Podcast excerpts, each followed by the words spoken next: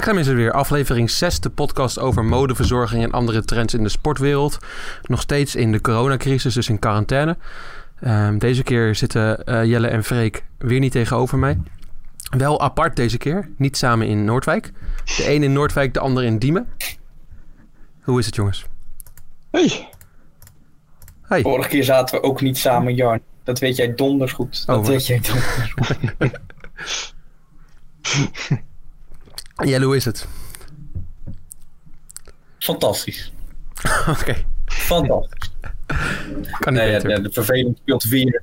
De verveling speelt weer een grote rol, hè. Ja, ik kan het net zo goed niet meer Maar ja, vragen. gelukkig, nee, gelukkig nee. Nee, je vraagt toch elke keer weer steeds ook hetzelfde antwoord. Hetzelfde. Wordt steeds meer verveling. Misschien heeft Ja. Freek wat variatie, Freek? Oh ja, kijk. Nee, weer meer van hetzelfde. Ja. Ja. Zo, ja, ja. Hebben jullie niks Ja. spannends meegemaakt deze week? Dat je denkt, goh, dit wil ik met, met jullie delen.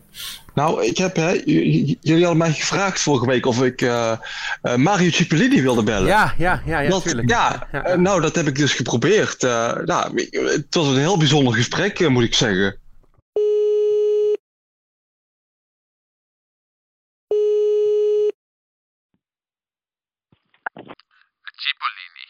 Hello, Mr. Cipollini. I'm calling on behalf of the podcast Spaakzaam. I'd like to ask you some questions. Thanks for taking this call. Hello?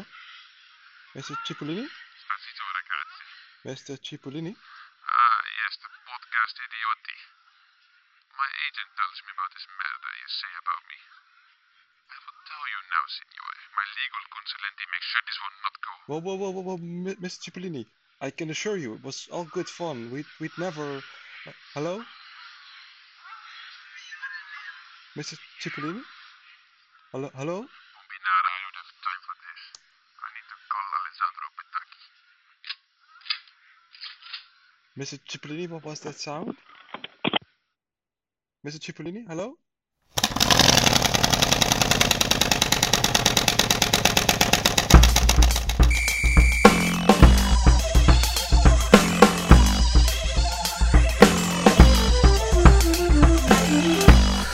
Oh my god. Goed, eh, laten we maar gewoon meteen gaan naar onze hoofdthema's van de week. Jelle, Ja. jij wilde beginnen. Oh nee, jij wilde, ja, wil jij eerst nog klagen wat jij altijd doet? ja, ik wil mijn ergernis van de Jelles ergernis van de week wil ik weer bespreken. ja precies. Sorry, ik fix ik het heb, er bijna ik, heb er niet, ik heb er niet één deze week, Joni en Freek. Nee, nee, nee, ik heb er twee. Het wordt een lange podcast. Het wordt een lange podcast. Ja. Ga ervoor zitten. Mijn eerste ergernis. Het was een zwoele dinsdagmorgen. Rond 10 uur. Ik naar de Albert Heijn. Om een boodschapje te doen. Mhm. Om, eh, dat ging ik ook. oh, Een Griekse Avico. Ik mag, ik mag natuurlijk geen reclame maken. Remia, Calvé, Avico. Om daar aardappeltjes voor te halen. Want er zit een lekker smaakje aan. Maar wat is een nieuw fenomeen wat ik aantrof in mijn Albert Heijn? Is dat eh, ouders met hun kinderen, of een moeder of een vader, met hun kinderen samen boodschappen gaan doen. En dan met kinderen in een bepaalde leeftijd. Dat, eh, en dan moeten ze natuurlijk allebei een karretje meenemen. Dat is tegenwoordig zo. Hè? Dat heb ik vorige week ook besproken. Ja. Maar dan nemen ze kinderen mee in de leeftijd. Dat hun de hele tijd hun ouders, zeg maar. Elke stap die hun ouders zetten, die volgen ze, zeg maar. Ja? Ja. Snap je? Dus lopen ze allebei met een karretje. Vader zet een stapje naar rechts, kind zet een stapje naar rechts. Vader gaat naar de kassa, kind gaat naar de kassa. Vader gaat naar de zelfscankassa, kind gaat naar de zelfscankassa. Maar de zelfscankassa is maar plaats voor één karretje met één eh, iemand die afrekent. Gaat het kind erachter staan, Jarny? Ja. Wat die verspert vervolgens de uitgang. Nou, als dit nou maar bij één eh, stel gebeurde, maar wij hebben in onze Albert Heijn vier zelfscankassa's. En dit gebeurde bij drie van de vier zelfscankassa's. Ja, maar wat heb je dan? Dat, heb je liever dat, dat die kinderen gewoon beginnen rond te lopen door de winkel? Nee, die kinderen kunnen toch thuis blijven? Je moet sowieso, is het advies om niet samen gezellig boodschappen te gaan doen. Hou die kinderen Maar thuis. misschien als het kind thuis gelaten wordt, dan wordt het kind helemaal gek. Net zoals een hond. En dan worden alle, alle meubelen gemold. En het kind kan heus wel tien minuutjes of een half uurtje dat de ouders boodschappen doen thuis blijven. Oh, jij, ben jij een vader? Nee, maar dat vind ik. Oké. Dat was één. Nummer twee. Ja, nummer twee. Was op eh, nos.nl. Mag natuurlijk weer geen reclame maken. AD Telegraaf, nu. Was op nos.nl. En eh, daar las ik het volgende stukje. De fabrieken van de Formule 1-teams moesten verplicht drie weken op slot. Maar toch werd de afgelopen weken gewerkt. Niet om de snelste auto op de baan te krijgen, maar om beademingsapparatuur voor ziekenhuizen te maken. Daar dreigt een tekort aan het nu aantal patiënten. Oh, sorry. Daar dreigt een tekort aan nu het aantal patiënten blijft toenemen. Moeilijke zin dat ze geschreven hebben, maar hè, NOS die wil natuurlijk een beetje bijzonder doen. Ehm, nou, niks mis mee zou je zeggen, toch? Mm. Hebben ze ook een voorbeeld gegeven dat Mercedes nu in deze tijd, 2020, geen auto's meer bouwt? Dat ze daar vorige week mee gestopt zijn, dat ze dus nu ehm, beademingsdingen en zo maken. Hebben ze er een foto gezet? En dan hebben ze eronder gezet en dan staat er eh, monteurs van Mercedes werken aan de wagen. Staat er dan nog onder. Maar als je die foto bekijkt, Johanny van Roon. Ik zal hem straks even naar jou sturen. dan kan jij dat ook zien. Dan is het een foto van de Mercedes uit 2016. Ja, maar het gaat toch niet om de foto hier? Het gaat toch om... Ja, dat vind ik stom. Ja, dan ben je NOS en dan doe je een. En dan helemaal pochen met een bericht dat je als eerste bent dat je dit brengt. En dan doe je een foto van de Mercedes uit 2006 en dan doe je alsof het een heidendaagse auto is. Ja. Oké, Ja. dit waren jouw ergernissen. Dat waren mijn ergernissen. Nou, ik verwacht volgende week toch wel iets meer een ergernis en eh, niet minder een klein puntje. Want dit was wel weer... eh, dit was eigenlijk gewoon mierenneuken, maar goed, oké. Ehm, Nou, eh, Jelle, jij, jij had een heel mooi hoofdthema voorbereid. Dat was namelijk een virtuele race, de Ronde van Vlaanderen. Ja. Wil je het erover hebben? nee, begin jij nu maar met jouw stuk. Oh, heb ik je beledigd? Ja. Maar we kunnen niet met mijn stukje beginnen, want we moeten eerst jouw stukje doen. Dat is gewoon hoe de podcast werkt. Nou, mijn stukje. Moet ik mijn, moet ik mijn excuses aanbieden? Nou, dat, eh, dat moet spontaan gebeuren. Maar dat maakt niet uit. Vorige zondag heb ik een hele Ronde van Vlaanderen. Ja, de virtuele Ronde van Vlaanderen. Jij hebt ook gekeken, tot op bepaalde hoogte. Ik heb zeg maar. vijf minuten gekeken en de laatste vijf minuten, ja, ja klopt. Nou, wie deed er mee? Even een opsomming. Eh, Wout van Aert. Eh, moet ik krijg van Avermaat, ja. Avermaat. Eh, wie nog meer? Tim? Gerrits, Mike Teunis. ehm, Oliver Nazen. Oliver Naas, die werd natuurlijk tweede. Thomas de Gent als topfavoriet. Remco Evenepoel. Die drol die vorig jaar een keer de Ronde van Vlaanderen wint. En volgens de niks Jol. Betty Jol. Nicholas Roach. Roche werd heel knap. Oh, dat ga ik natuurlijk straks wel zeggen. Heel knap derde. Ehm, nou ja, we hebben nog een paar namen. Laten we het even. ik Stieber. zo- Ja, Stieber ook mee. En nog iemand van eh Quickstep. Ja, Lampaard. Lampard, ja. Die en je zag gewoon ook. Ik vond het wel leuk gedaan. En dat miste ik in de. Want ik heb ook Formule 1 race online gekeken. Dat miste ik daarin. Daar zag je zeg maar niet zelf racen. Dus je zag Leclerc niet zelf in zijn stoeltje zitten. Dat zag je bij die Ronde Ja, maar dat kon je wel zien, want daar was het ook op zijn livestream zelf live Leclerc. Dus je kon Ja, gewoon... maar ik kijk toch niet naar die livestream. Ik kijk op tv. Oké, sorry. Dus ehm, ja, je zit, ja, je zit op het. Op het randje, ja. Op het randje, Jannie, op het randje. Ehm, maar je kon dus wel meekijken hoe zeg maar, Van Avermaat dan die aanval plaatste. En dat hij het echt zwaar had en dat soort dingen. Nou, van Avermaat won de race. eh Grekkie. Ehm, tweede werd... Dat was natuurlijk Oliver Naasten, zijn grote vriend. Oliver Naasten, zijn grote vriend. Derde werd de podcast. Roach. Vierde werd de topfavoriet eh, Thomas de Gent. Wat vond jij ervan, Jannie? Heb je ervan ook? Ja, jij weet wat ik hiervan vind. Ehm, ik heb eh, de race aangezet, of sorry, de wedstrijd, de koers. En het begon en toen dacht ik al, wat is dit nou weer zeg? Het is een slap aftreksel van wat het wielrennen eigenlijk moet zijn, maar goed. Weet je, het is 30 minuten volle bak. Dat vind ik dan niet eens zo erg. Maar het, ergste was dat ze in een wereld rondreden. Zo'n virtuele re- wereld waar niks geanimeerd was. Ze, moet je voorstellen, ze reden over wegen met daaromheen heuvels. Die niet bekleed waren met bomen, met niks. Er stonden supporters naast elkaar. Dat mag helemaal niet meer tegenwoordig. Anderhalf meter afstand houden. Eh, maar goed, dat, ja, ik, ik vond het gewoon echt... Ja, en dat, weet je, voor mij hoeft het helemaal niet. Wielrennen gaat om de omgeving, wielrennen gaat om de opbouw. Het gaat niet om het moment van we gaan met z'n allen 30 minuten sprinten. Dat, dat, dan, dat, ja, dan kan je net goed schaatsen kijken of zo. Ik, ja, ik vond hier niks aan en ik ben ook na vijf minuten weggelopen. Ben ik boodschappen gaan doen. Ook een paar ergernissen opgelopen, maar goed. Ehm, dat is voor een andere podcast. Nee, nee, voor mij, voor mij hoeft het echt niet. Ik, eh, ja, ik, ben, ik ben er wel in de minderheid voor. Volgens mij, jij vond het leuk. Ik heb eh, de Twitter-reacties gekeken. Heel veel mensen vonden het leuk, maar ik vond het echt niks aan. Nee, nee. Nee, je had, je had la- ja, een beetje mierige. Je ja, mm, dit is misschien mijn mierenleuk gedeelte van de podcast dan. Maar nee, ik vond het echt niet, eh, nee, niet aan te zien. Dan zal ik even mijn mening erop geven. Ik vond het namelijk wel leuk gedaan. Dat, ja, Ik bedoel, jij zegt dan ja, het is niet echt wielrennen. Nee, dat klopt. Het is niet echt wielrennen. Dat mag ook niet meer in deze periode. Dat kan ook niet meer in deze periode. Mhm. Zoek je naar alternatieven en daar is de UCI en andere ja organisaties. maar er zijn veel betere alternatieven. Zoals. Swift. Ja, nou, dat is dus niet waar. Dat is geen beter alternatief. Wel, in ieder geval in de manier waarop het eruit ziet. Ik bedoel, het ziet er veel aantrekkelijker uit. Ik wil ook iets naar leuks aan kijken. Ik ga niet naar eh, lege velden kijken en... Ja, dat is, dat is niet waar de Ronde van Vlaanderen om gaat. De Ronde van Vlaanderen gaat om de, de muur, weet je, de, de, de muur van Gerardsberg. eh, De, al die mooie kasseienstroken. En niet om lege velden. Nee. Ja. Maar, maar eh, Thomas de Gent had een week geleden, dus een week voor de Ronde van Vlaanderen, heeft hij meegedaan aan een Swift-toernooi. Ja, En ja, dat- dat is waar. Ja. en dat trapte hij zulke hoge wattages dat Swift dacht dat hij vals speelde. ja, dat is waar. Dus dat is toch wel een probleempje dan. Dat ik zeg van de avond nu niet gewonnen als niet geconstateerd geweest. Dus als Swift het niet aan kan, dan zoek je een ander alternatief. En oké, het leek niet echt op België. Het leek meer alsof ze op Ibiza eh, aan het fietsen waren die palmboom. Daar heb je een punt, dat is waar. Maar ja, ik vond het idee wel gewoon leuk. En ook wat ik zeg, dat je die renners zag. Ja, het had wel wat toch. En ik vond het toch ook wel een soort spannend. Ja. En het was niet zo lang. Vond ik ook wat chill. Kunnen we het er in ieder geval over eens zijn dat het niet perfect is? Het is niet perfect, maar een goed alternatief voor niks. Daar sta ik niet achter, maar oké, ik vind het mooie. nieuws. Ja, goed. Goed. Wil jij niet eerst je verhaal doen? Oh, dat was jouw verhaal. Sorry. God, nee, je hebt het wel op mij, hè, vandaag. Nee, dat komt omdat het voor de luisteraars de verwarring komt dat we eerst een paar andere verhalen voorbereid hadden. En ik was daar een beetje op voorbereid. Goed, maar de korte nieuws. Ja, Volgende week mijn andere verhaal. volgende week een ander verhaal. Korte nieuws. Ja, de Tour de Freek. eh, de Tour de, de Tour de Freek. Oh? Ik begin even opnieuw hier.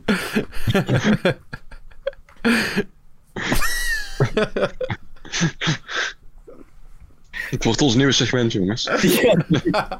De Tour de Freek. Nou, zo grappig als het ook niet gaat door. Jawel, dat was wel grappig. ik heb een beetje een slappe lach nu. Sorry. Oef, diep inademen. Is weer, eh, zijn een aantal ontwikkelingen gebeurd. Vooral rond de Tour de France. De enige wielerwedstrijd die nog niet officieel is afgelast. Ja, de tourorganisatie is namelijk aan het werken aan een plan om de Tour vier, eh, vier weken later te laten beginnen. Eh, Christian Prudhomme, dus tourdirecteur, die zei vorige week nog dat de ronde sowieso niet achter gesloten deuren mocht plaatsvinden van hem. Het is eigenlijk ook heel lastig, hè, want ze rijden door heel Frankrijk heen. Hoe ga je dan al die mensen uit elkaar houden? Want er gaan vast wel mensen op af eigenlijk. Eh, maar goed, we zijn aan het kijken om het eh, vier weken later te gaan doen. Maar dan gaat het clashen met de Vuelta. Want de Vuelta begint weer op 14 augustus. In Utrecht, waar wij bij zijn natuurlijk. Eh, Uiteraard. uiteraard. Dus er wordt nog een beetje gekeken naar. Maar misschien, ja, ik, zie, ik hoop dat het doorgaat. Maar het wordt lastig, denk ik. Ik hoop het ook. Volgende. MMA, oftewel Mixed Martial Arts, gaat wel door. Geef ik een citaatje. Zoek even. Van Dana White. Dat is de baas van de UFC en dat is de grootste boksvechtorganisatie ter wereld. Hij zegt: We sluiten mensen tegenwoordig te lang op in hun huis. En dit ook nog eens zonder entertainment. Mensen worden daar helemaal gek van. We moeten daarom oplossingen gaan bedenken. En dat is wat we nu als UFC doen. Ja, want UFC, het Mixed Martial Art, gaat wel door. Weten jullie waarom het wel door kan gaan? Geld.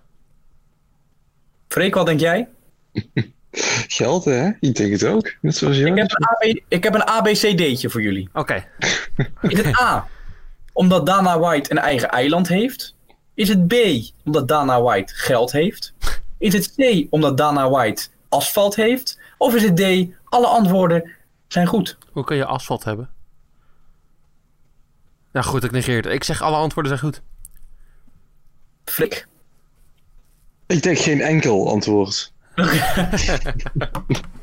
Jelle, wat is het? Inderdaad, alle antwoorden zijn goed. Kut. Ja, ja.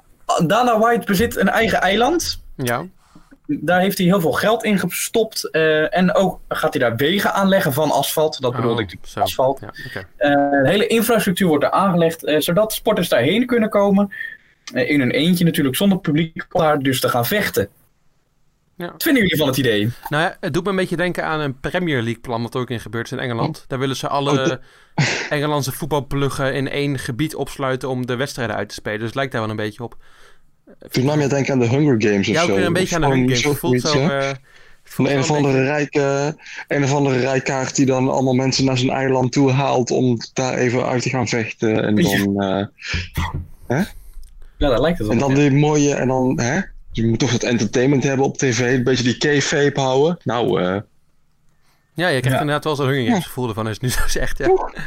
Ja, leuk. Ja, ik vond, het, ik vond het bizar toen ik het las. Ik word er steeds enthousiaster voor. Oké, eh, goed. heerlijk. De Formule 1 in Canada gaat niet door. Ja, ook uitgesteld dus nu. We gaan eh, elke week eigenlijk nu tegenwoordig steeds meer nieuws krijgen daarvan. Want eh, steeds worden er nieuwe Grand Prix, eh, Grand Prix afgelast. Uitge voortgezet. We worden naar een andere datum gezet. Maar welke weten we natuurlijk nog niet. Weer, eh, weer verdrietig nieuws rondom de Formule 1. Ja. Ja. Ja, ik hoorde nu ook het plan dat ze zeg maar dan meerdere... Dat ze bijvoorbeeld in Oostenrijk twee races gaan rijden... en ook in Groot-Brittannië twee races gaan rijden. Oh, Leuk, hè? nee. Nee, ik snap niet helemaal. Maar, ja. Maar in elke- kan niet twee keer, oké. Ja, Leuk. er zijn allemaal van die Formule 1-kenners en allemaal mensen die denken dat ze er heel veel van af weten. Die allemaal eh, agenda's gaan eh, maken. Dus Oh, ja. allemaal precies wel, waar, wanneer, welke race. eh, moeten wij ook eens doen, wat wij denken. Ja, ik ga eentje maken. Ja, ga jij er ook maar een maken. Maar ja, die denken dus, Nederland zit er altijd in. Hmm. Heel objectief, denk ik. Heel objectieve agenda's. Nederland zit er altijd in. Ehm, ja, en dus de nieuwste, zeg maar, ik weet niet meer wie hem gepost had, maar die zegt ja, twee keer Oostenrijk en twee keer eh, Groot-Brittannië. Wie willen nou twee keer Oostenrijk zien? Nou goed. Nou, Oostenrijk was vorige keer natuurlijk wel leuk, maar ik denk, ja, Ja, stel, Oostenrijk, maar Groot-Brittannië, oeh, oké. ja. Ja. Maar stel je nou voor dat Mercedes echt met, met weet ik veel, 20 seconden wint in Groot-Brittannië. Ja. En is die week daarna nog een keer in Groot-Brittannië. Er is daar toch al geen drol meer aan. Ja, daar ga ik niet kijken. Nee, Nou, dat moet wel voor de podcast, maar daar ga ik niet kijken. nee. Precies. Nee, dus, nou ja, ik vond het eruit. Maar ja. En dan. eh, nou, het is eigenlijk eindig ik altijd wel een beetje met een treurig nieuwsberichtje. Vorige keer natuurlijk dat schaken. God, ik schiet er weer vol. Dat schaken niet, dat schaken niet meer doorging natuurlijk. En nu ehm, ga ik even terug naar Brit. Ehm, Brit-Eerland, daar heb ik het ook in de tweede podcast volgens mij over gehad.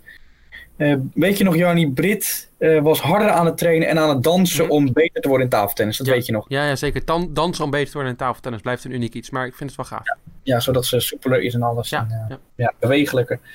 Maar ja, ze kan nu dansen wat ze wil, maar ehm, ze heeft het moeilijk tegenwoordig. Oh. Ze is door haar Duitse club op straat gezet. Oh. ja, ze speelt bij de Duitse club Toesbad Drieburg. Ja. Eh, door de coronacrisis is deze club eh, flink in de problemen geraakt. Eh, alle sponsorgelden die waren volgens het bestuur de enige vorm van inkomsten. En die vallen nu allemaal weg omdat ze geen toernooi meer spelen.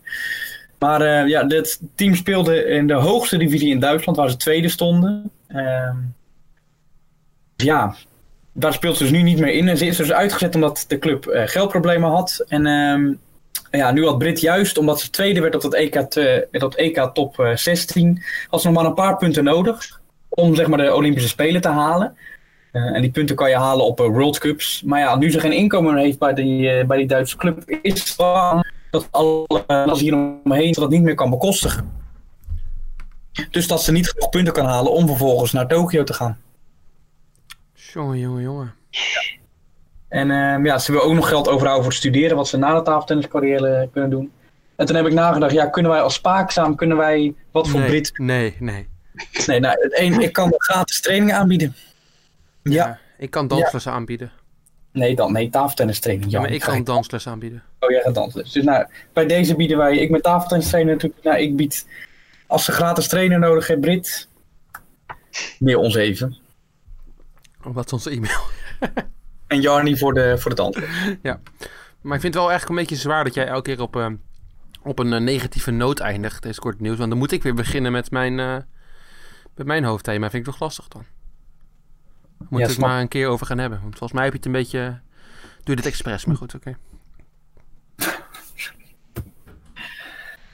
Formule 1 2009, Jarni. Je hebt het weer gespeeld volgens mij. Uiteraard, daar krijg je niet genoeg van.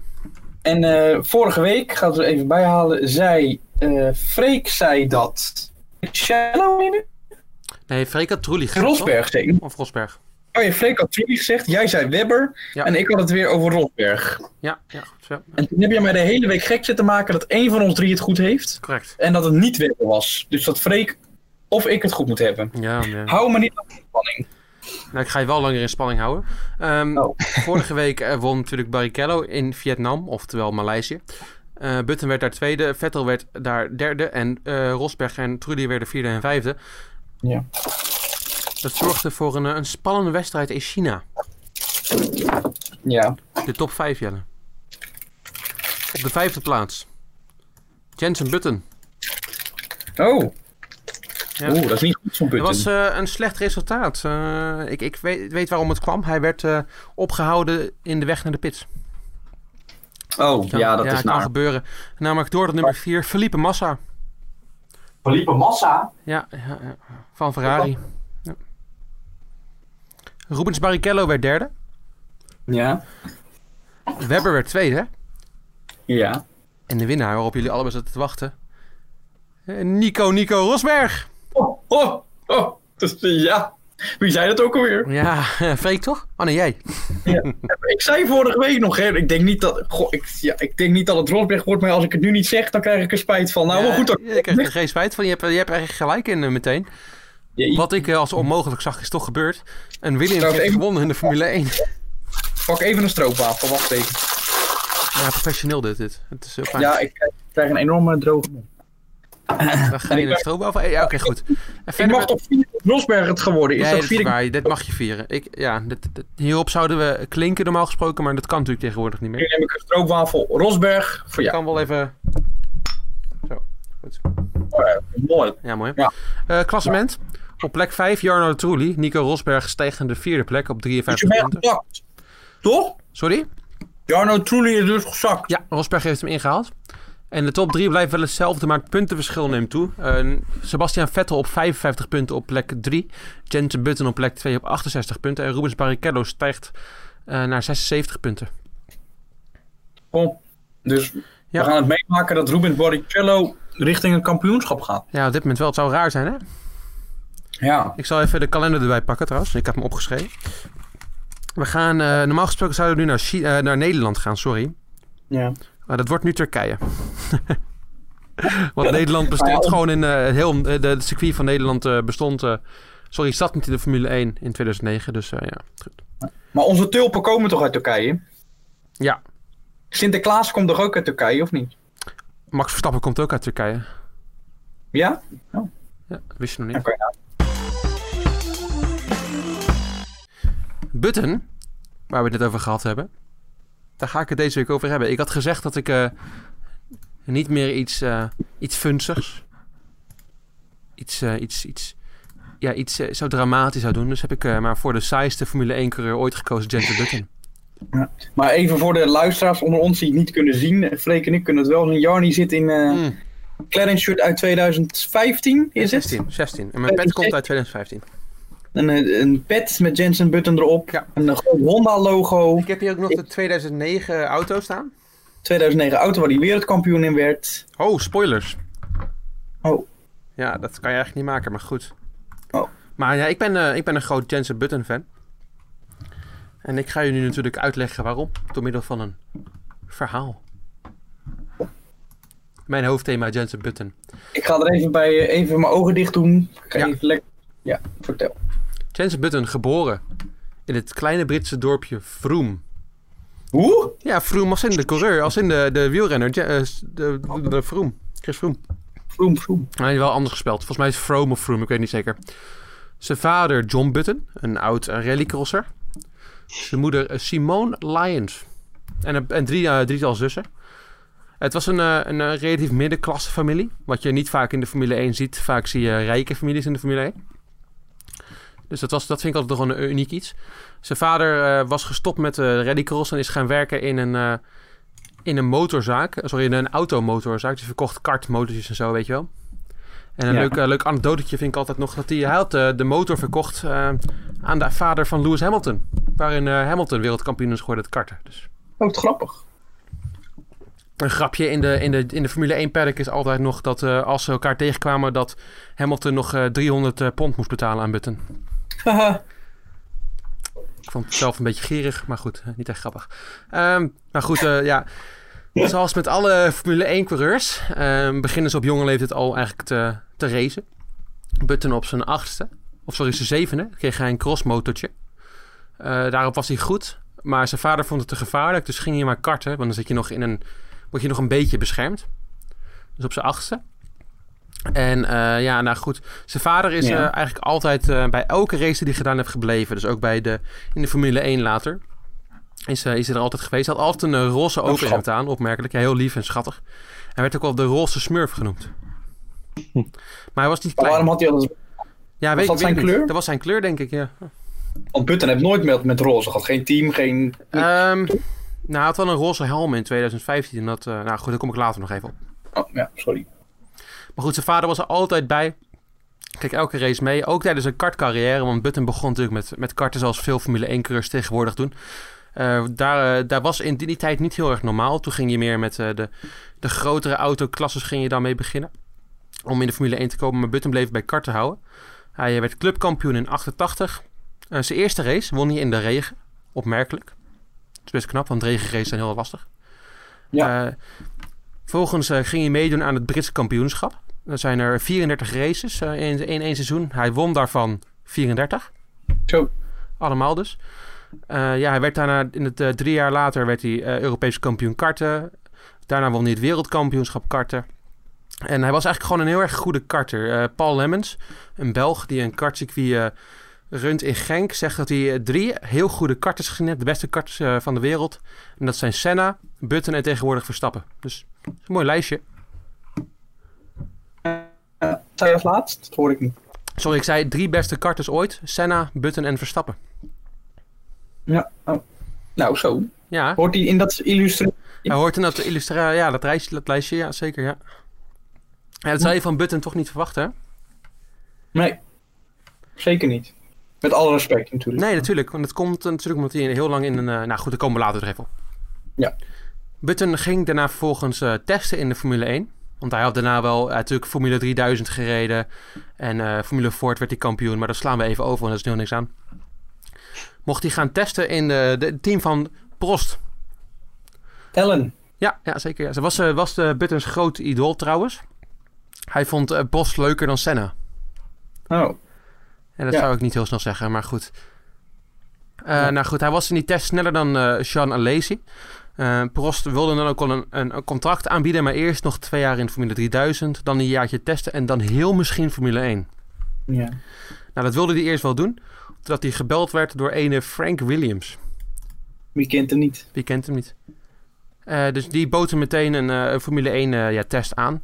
Dat ging hij doen en mocht hij meteen beginnen in 2000. Dus hij werd op, in 2000 volgens mij de jongste Formule 1 coureur op dat, in die tijd. Oké. Ook wel, hij werd eh, gezien als de Engelse Golden Boy. Dus hij werd echt wel gezien als een groot talent. Hm. Hij werd eh, teammaat van Ralf Schumacher. Ook niet onbekend. Ook niet om een broertje van. Bekende namen vliegen je om de oren. Ja, het, werd een, eh, het was een bekende tijd in Formule 1 ook. Want eh, beide Schumacher-broertjes deden het goed. Ralf wel wat minder dan eh, Michael natuurlijk. En was daar eigenlijk altijd wel een beetje jaloers op. En Button omschreef Schumacher, of sorry, Ralf Schumacher dan ook als een gigantische eikel. Met een veel te groot ego. Oh. Maar goed, Button in zijn, eh, in zijn rookie season natuurlijk. eh, was lastig. Hij werd in zijn eerste race, eh, kwalificeerde hij als laatste. Dat was niet goed. Eh, werd wel in die race lag hij op een gegeven moment tiende en toen was zijn motorkring kapot. Dus dat was wel jammer. Maar Goed. Maar hij die werd wel beter. Zit hij in de Williams? Hij zit in de Williams, ja. ja. ja. Eh, in dat seizoen ehm, kregen nog alleen maar de eerste zes eh, coureurs punten. Dus niet de eerste tien zoals we nu kennen. Mhm. En hij kreeg in zijn eerste, als, eh, op zijn twintigste werd hij in Brazilië, kreeg, werd hij zesde en dus kreeg hij punten. Leuk. Nou goed, het eerste seizoen was lastig. Ehm, op een gegeven moment zei Frank Williams, ja, we gaan hem toch het contract niet verlengen. God. Balen, balen. Juan Pablo Montoya kwam erin. Oh ja. Ja, die hadden blijkbaar een afspraak met, eh, met Frank Williams gemaakt. En Button was ook... eh, ja, hij was 20 natuurlijk. Moeten we hem in, in, even meenemen.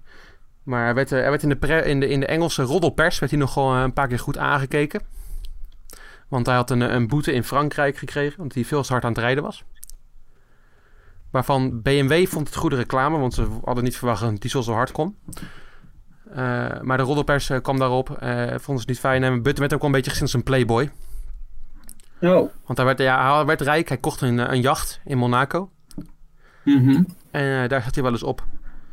Maar goed, hij kreeg wel een nieuw contract. In 2001 ging hij naar Benetton. Ja, oh, met die kleurtjes. Ja, ja, ja. Ken je, ken je de man Flavio Briatore nog? Nee. Nou goed, dat is een, eh, een best wel een rijke, heel rijke man, toen teambaas. Is ook eh, verantwoordelijk voor het inbrengen van Fernando Alonso in de Formule 1. Eh, maar goed, hij gaf hem een, eh, een auto. Maar eh, Button zegt dat hij hem nooit gemogen heeft. En eh, de man heeft hem ook nooit gemogen. Hij had eh, Button na twee jaar lang eh, had hij ontslagen. Ook al reed Button in zijn tweede jaar bij, eh bij Benetton beter dan zijn teammaatje Jarno Trulli. Oh, Ja, Jarno. ja, ja, Flavio noemde Button weer een luie playboy. Eh, terwijl eh, Flavio Briatore in hetzelfde jaar ging, had hij Heidi Klum eh, zwanger gemaakt. topmodel. Op zijn zestigste. Dus ja, goed. Wie is er nou echt de playboy hier? Je wil toch nog even dat, dat draadje aan je Ja, nee, maar ik vind, het, ik vind het gewoon niet fijn lezen dat zo'n man Jensen Button een playboy noemt. Maar goed. Dat, ja. Oh, dat pik jij niet. Hmm. Nee, dat, dat pik ik echt niet. Maar goed, Button natuurlijk super talent. Kon nog wel een andere, ander team vinden. BAR. British American Racing. Ja, dat, dat is natuurlijk nu betekent, dat bestaat tegenwoordig niet meer. Nee. Maar daar ging hij in 2003 naartoe. Kwam hij, werd hij teammaten met ehm, Villeneuve. Ken je die? Hallo? Jacques Villeneuve? Jacques Villeneuve, jazeker. Ja, ja.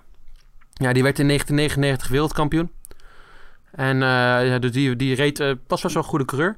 En die zei, hij had meteen ruzie met Button. In de media zei hij namelijk dat, hij, eh, dat ze Button hadden aangenomen vanwege zijn marketing appeal. En niet vanwege zijn, zijn skills. En dat hij leek op een, een, een lid van een boyband. Dus Button, ja, die pikte dat niet. Pure jaloezie. Ja, heel pure jaloezie. En Button liet het ook, liet het ook kla- lijken, want eh, hij, werd, hij was beter dan uh, Villeneuve in zijn eerste seizoen daar. Goed zo. Hij had hem verslagen en Villeneuve werd ontslagen aan het einde van het jaar. Dus Terecht. eh, Button had daar wel zijn, eh, in het jaar zijn zwaarste crash. In Monaco kwam hij eh, de tunnel uit. En toen eh, stopte zijn remmen ermee. Dus reed hij met vol met 300 km per uur reed hij tegen de muur aan. Oh. In 2003. Hij werd naar het ziekenhuis gebracht en mocht niet meer racen het hele week. Maar had wel, eh, was eigenlijk niks met hem gebeurd. Dus het zegt Maar iets over de veiligheid. Als je daaruit gaat, toch gewoon rechtdoor blijven rijden? Ja, maar daar is een muurtje. Een klein muurtje toen. Ja. Maar je kan toch, als je zeg maar nog rechtdoor rijdt, dat je niet tegen het muurtje... Ja, maar je raakt best wel snel de controle kwijt als je remmen het niet meer doet. ja, misschien wel, ja. Ja. ja. Maar goed, eh Button zijn eigenlijk misschien wel zijn beste seizoen was in 2004. Hij rijdt podium na podium in een, eh, in een midden middenwagen eigenlijk. Zo'n midfield car. Hij rijdt die podium. Hij wordt derde in het jaar achter Schumacher en Barrichello. Netjes. En het jaar daarna eh, ja, wordt, hij, eh, wordt hij eigenlijk een van de laatste. Want eh, BAR, British American Racing... die valt eigenlijk bijna elke race uit met een kapotte motor. Eén race gaat het goed. Maar dat was alleen maar in de kwalificatie. Daarna worden ze uitgesloten. Blijkbaar hadden ze gesjoemeld met de brandstofhoeveelheden. Oh. Mochten ze niet meedoen. Nou, dat is balen. Was voor de Britse tv wel leuk, want hij kon een keertje meedoen als commentator op tv. Oh, leuk. ja, ja goed. Eh, maar goed, hij had toen. eh, Button is nu vijf jaar in de Formule 1. Het grote talent van Engeland. En hij had nog niks gewonnen. Wel een paar podiums, maar. Dat zegt niks. Had je een race gewonnen ook niet? Had geen race gewonnen, nog niks. Nee. En eh, ja, de Britse pers, omdat, omdat de auto's zo slecht waren. En soms was Button ook een beetje inconsistent. Had een slecht imago. Inconsistent. Ja, ja hij, hij, hij kon wel eens eh, wat minder kwalificeren dan zijn teammaatjes. Hm. Button is nooit de beste kwalificatiecoureur geweest. Maar goed, en da- daardoor pakt hij soms wat minder punten. Maar goed, eh, ja, de Britse pers vond hem toch niet goed genoeg eigenlijk. Heel veel mensen zeiden dat het van, eh, misschien moet Button toch weg. Was niet goed voor de Formule 1. En dan komt Honda in de Formule 1. Oh, Honda bekend eh, natuurlijk, vanwege de, het, het falen in de Formule 1. Maar ze hadden wel een goed jaar in de Formule 1 gehad, 2006. Eh Button pakt zijn eerste overwinning in Hongarije. kijk. Hij breekt ook een paar records. Hij startte namelijk als 14e. Dus dat is, eh ja, is meestal als, als verste starter. Als verste positie en dat toch winnen als 14e. Knap. Het regende en daar versloeg hij eh Schumacher, Rijkonen en Alonso. Niet de slechtste. Nee, dat zijn toch wel grote namen. En daardoor zette hij zich, hij zette zichzelf toch weer op de kaart. Eh, maar Honda eh, kon het succes niet doorzetten. En in 2007 en 2008 scoorden ze niet eens 10 punten bij elkaar. Oh, En dan is het december 2008. En dan wordt het, eh, de Formule 1, eh, zegt, ja, zegt Honda dat ze niet doorgaan met de Formule 1. En dat is Oei. toch wel heel laat. ja. Dat is eigenlijk te laat. Dus had Button geen, geen, ja, geen plek meer in de Formule 1. En op het laatste moment koopt dan toch Ross Brawn, oud eh, Ferrari-topman, het team. En, eh, maar met een minimum budget. Dus ze reden eigenlijk met bijna geen... eh, ja, ze hadden de auto van het jaar daarvoor wel goed gemaakt. Alleen, dus ja, het was eigenlijk dat Honda op dat moment zei, ja, we hadden er, hadden er geen vertrouwen meer in. Mhm. Maar dat bleek dus eigenlijk niet gefundeerd te zijn, want Braun, het nieuwe team, was de snelste op de testdagen met wel twee seconden voorsprong op de rest. Alleen ze hadden geen budget, dus ze konden geen, ja, geen extra dingen meer maken. Dus ze konden het hele seizoen hadden ze eigenlijk maar één auto per, per Ja. coureur. Dus coureurs mochten ook eigenlijk niet crashen. Dus als er een, iemand crashte, hadden ze eigenlijk een groot probleem. Ja, Eh, maar Button wint wel de eerste zes van de zeven races in 2009. netjes. En daarna valt de auto eigenlijk weg. Daarna wordt eh, de Braun steeds langzamer en haalt Red Bull ze in. Maar in Brazilië wordt Button dan toch wel wereldkampioen. Ja. Ja, echt heel knap. Maar dat kwam nog erg. Bron had toch iets gevonden wat anders Ja, niet. ja. Eh, de diffuser, ook wel de uitlaat aan de achterkant, eh, die hadden ze vanwege de regels misschien. Ja, ze zeggen dat ze het beter geïnterpreteerd hadden, omdat ze langer de tijd hadden. Eh, ja, hadden ze die opengelaten, waardoor het eigenlijk twee diffusers werden, zoals ik het begrepen heb. Terwijl ja, andere auto's ze dicht deden en er eigenlijk maar profijt van eentje hadden. Waardoor ze echt een stuk sneller gingen. Toyota had dat ook, en Williams had dat ook. En later hadden eigenlijk alle auto's dat. Maar in de eerste, volgens mij waren het drie, vier races, hadden alleen de Brand dat. Ja. Hm. En Toyota en Williams dan. Maar wat maakt de Bron dan toch beter dan Williams en Toyota? Weet jij dat? Ja, ik denk eh, misschien ook wel de coureurs. Ja. Want wie was die van eh Button? Rubens Barrichello. Ja. Oh ja. Ja, tuurlijk. Natuurlijk Barrichello heel veel met Schumacher gereden. En werd ook wel gezien vanwege zijn technische aspecten waar hij goed in was in het opzetten van de auto. En Button natuurlijk ook een tijdje Formule 1. Ja, dan, dan heb je toch wel twee coureurs met veel ervaring. Ja. Ja. Maar goed, 2009 is dan voorbij, wereldkampioen. En Mercedes koopt eh Braun. Nou goed, tegenwoordig zou je zeggen, blijf daar. Want Mercedes wordt, vier, ja, wordt veel vaak heel vaak wereldkampioen. Maar Button gaat toch weg. Ja, dat zou je dan in die tijd niet weten. En eh, maakt eigenlijk de verkeerde keuze. eh, gaat naar McLaren toe. Oh, Ja. ja. ja. Button wint wel meteen zijn eerste race in McLaren in Australië. Hij werd daar trouwens teammaatje van Lewis Hamilton. Ook geen eh, kleine coureur. Hij wint weer in de regen. En eh, wint China dat jaar ook. En hij eindigt als vijfde, dus niet geweldig. Maar Hamilton eindigt volgens mij als derde. Dus hij wordt wel verslagen door Hamilton in zijn eerste seizoen. Maar hij wint wel weer een paar races. En dan in 2011 rijdt hij zijn beste jaar. Eh, vooral de Grand Prix in Canada. Die race duurde vier uur en eh, een aantal minuten. Omdat het knijterhard regende. Eh, Button heeft in, elkaar, in totaal zes keer gestopt in die race. Met een drive-to penalty, eh, twee crashes. En hij wint toch de race. Dus Door velen beschouwd als een van de mooiste races ja. van het nieuwe tijdperk. Ja, ik heb het ook eh, een, volgens mij één keer gezien. één à twee keer. Het was een prachtige race. En vooral met Button dat hij toch wel... Hij, reed eigenlijk best wel in het begin niet zo heel goed. Hij crashte een paar keer. één keer tegen zijn eigen teammaatje Hamilton. Eh, daarna tegen Alonso krijgt hij een drive-through penalty. Maar hij wordt dan, eh, rijdt dan in de laatste paar rondes van plek 21 naar eh, plek 2. En Vettel spint in de laatste bocht ongeveer. Ja. Ja. Misschien een voorteken voor de rest van Vettels carrière. Natuurlijk wordt Vettel wel weer wereldkampioen. En dan wint Button zijn laatste race in Brazilië 2012 in de regen weer. Eh, hij heeft volgens mij in totaal hij heeft, eh, volgens mij 15 keer gewonnen, waarvan 9 keer in de regen. Dus dat zegt wel wat. Ja. Eh, Button wint eh, 2012, zijn laatste race. En McLaren ook de laatste race dat McLaren ooit gewonnen heeft. Ja. Dat is eigenlijk al het tijdperk van als McLaren als grote team tegenwoordig. ja, je, je weet allemaal wel een beetje hoe de laatste aantal jaren zijn verlopen met Honda. Heel veel kapotte motoren en weinig punten. F2 engine. Ja, precies. Ja, zoals Fernando Alonso zegt. Eh, goed, ja, Buttons vader overlijdt in 2014. Eh, dat is misschien wel de laatste grote ontwikkeling in zijn carrière geweest. Waarna hij een, eh, in het jaar ook met een roze helm reed. Is dat een ontwikkeling? Ja, het is toch een negatieve ontwikkeling, maar het is wel een ontwikkeling. Oh. Ja, dit- het- hij zegt dat het hem heel veel heeft gedaan ook. Want zijn vader was er elke race bij. Eh, en er werd ook wel gemist in de, in de Formule 1 paddock. En Button rijdt dan... Op dat moment denkt hij zijn laatste race in 2016 in, eh, in Abu Dhabi. Hij krijgt een mooi verwel van alle coureurs. Maar dan in 2017 wil, Mon- wil Fernando Alonso dan opeens de Indy 500 gaan rijden. Ja, dat kan. Maar dan moet er dus eh, Button invallen, waar hij die eh, voorafgaand aan de race eh, vertelt dat hij in het stoeltje van, Alonso, van Alonso gaat plassen. En eh, dat hij. Ja, weet ja, ja, ja. En dat hij. ehm, Ja, dat hij eh, een eh, crash tegen, een crash tegen Werlein was volgens mij toch? Ja, Ja, en Werlein in de bocht, want ja, ja, hij verveelde zich, zei hij in, in zijn boek.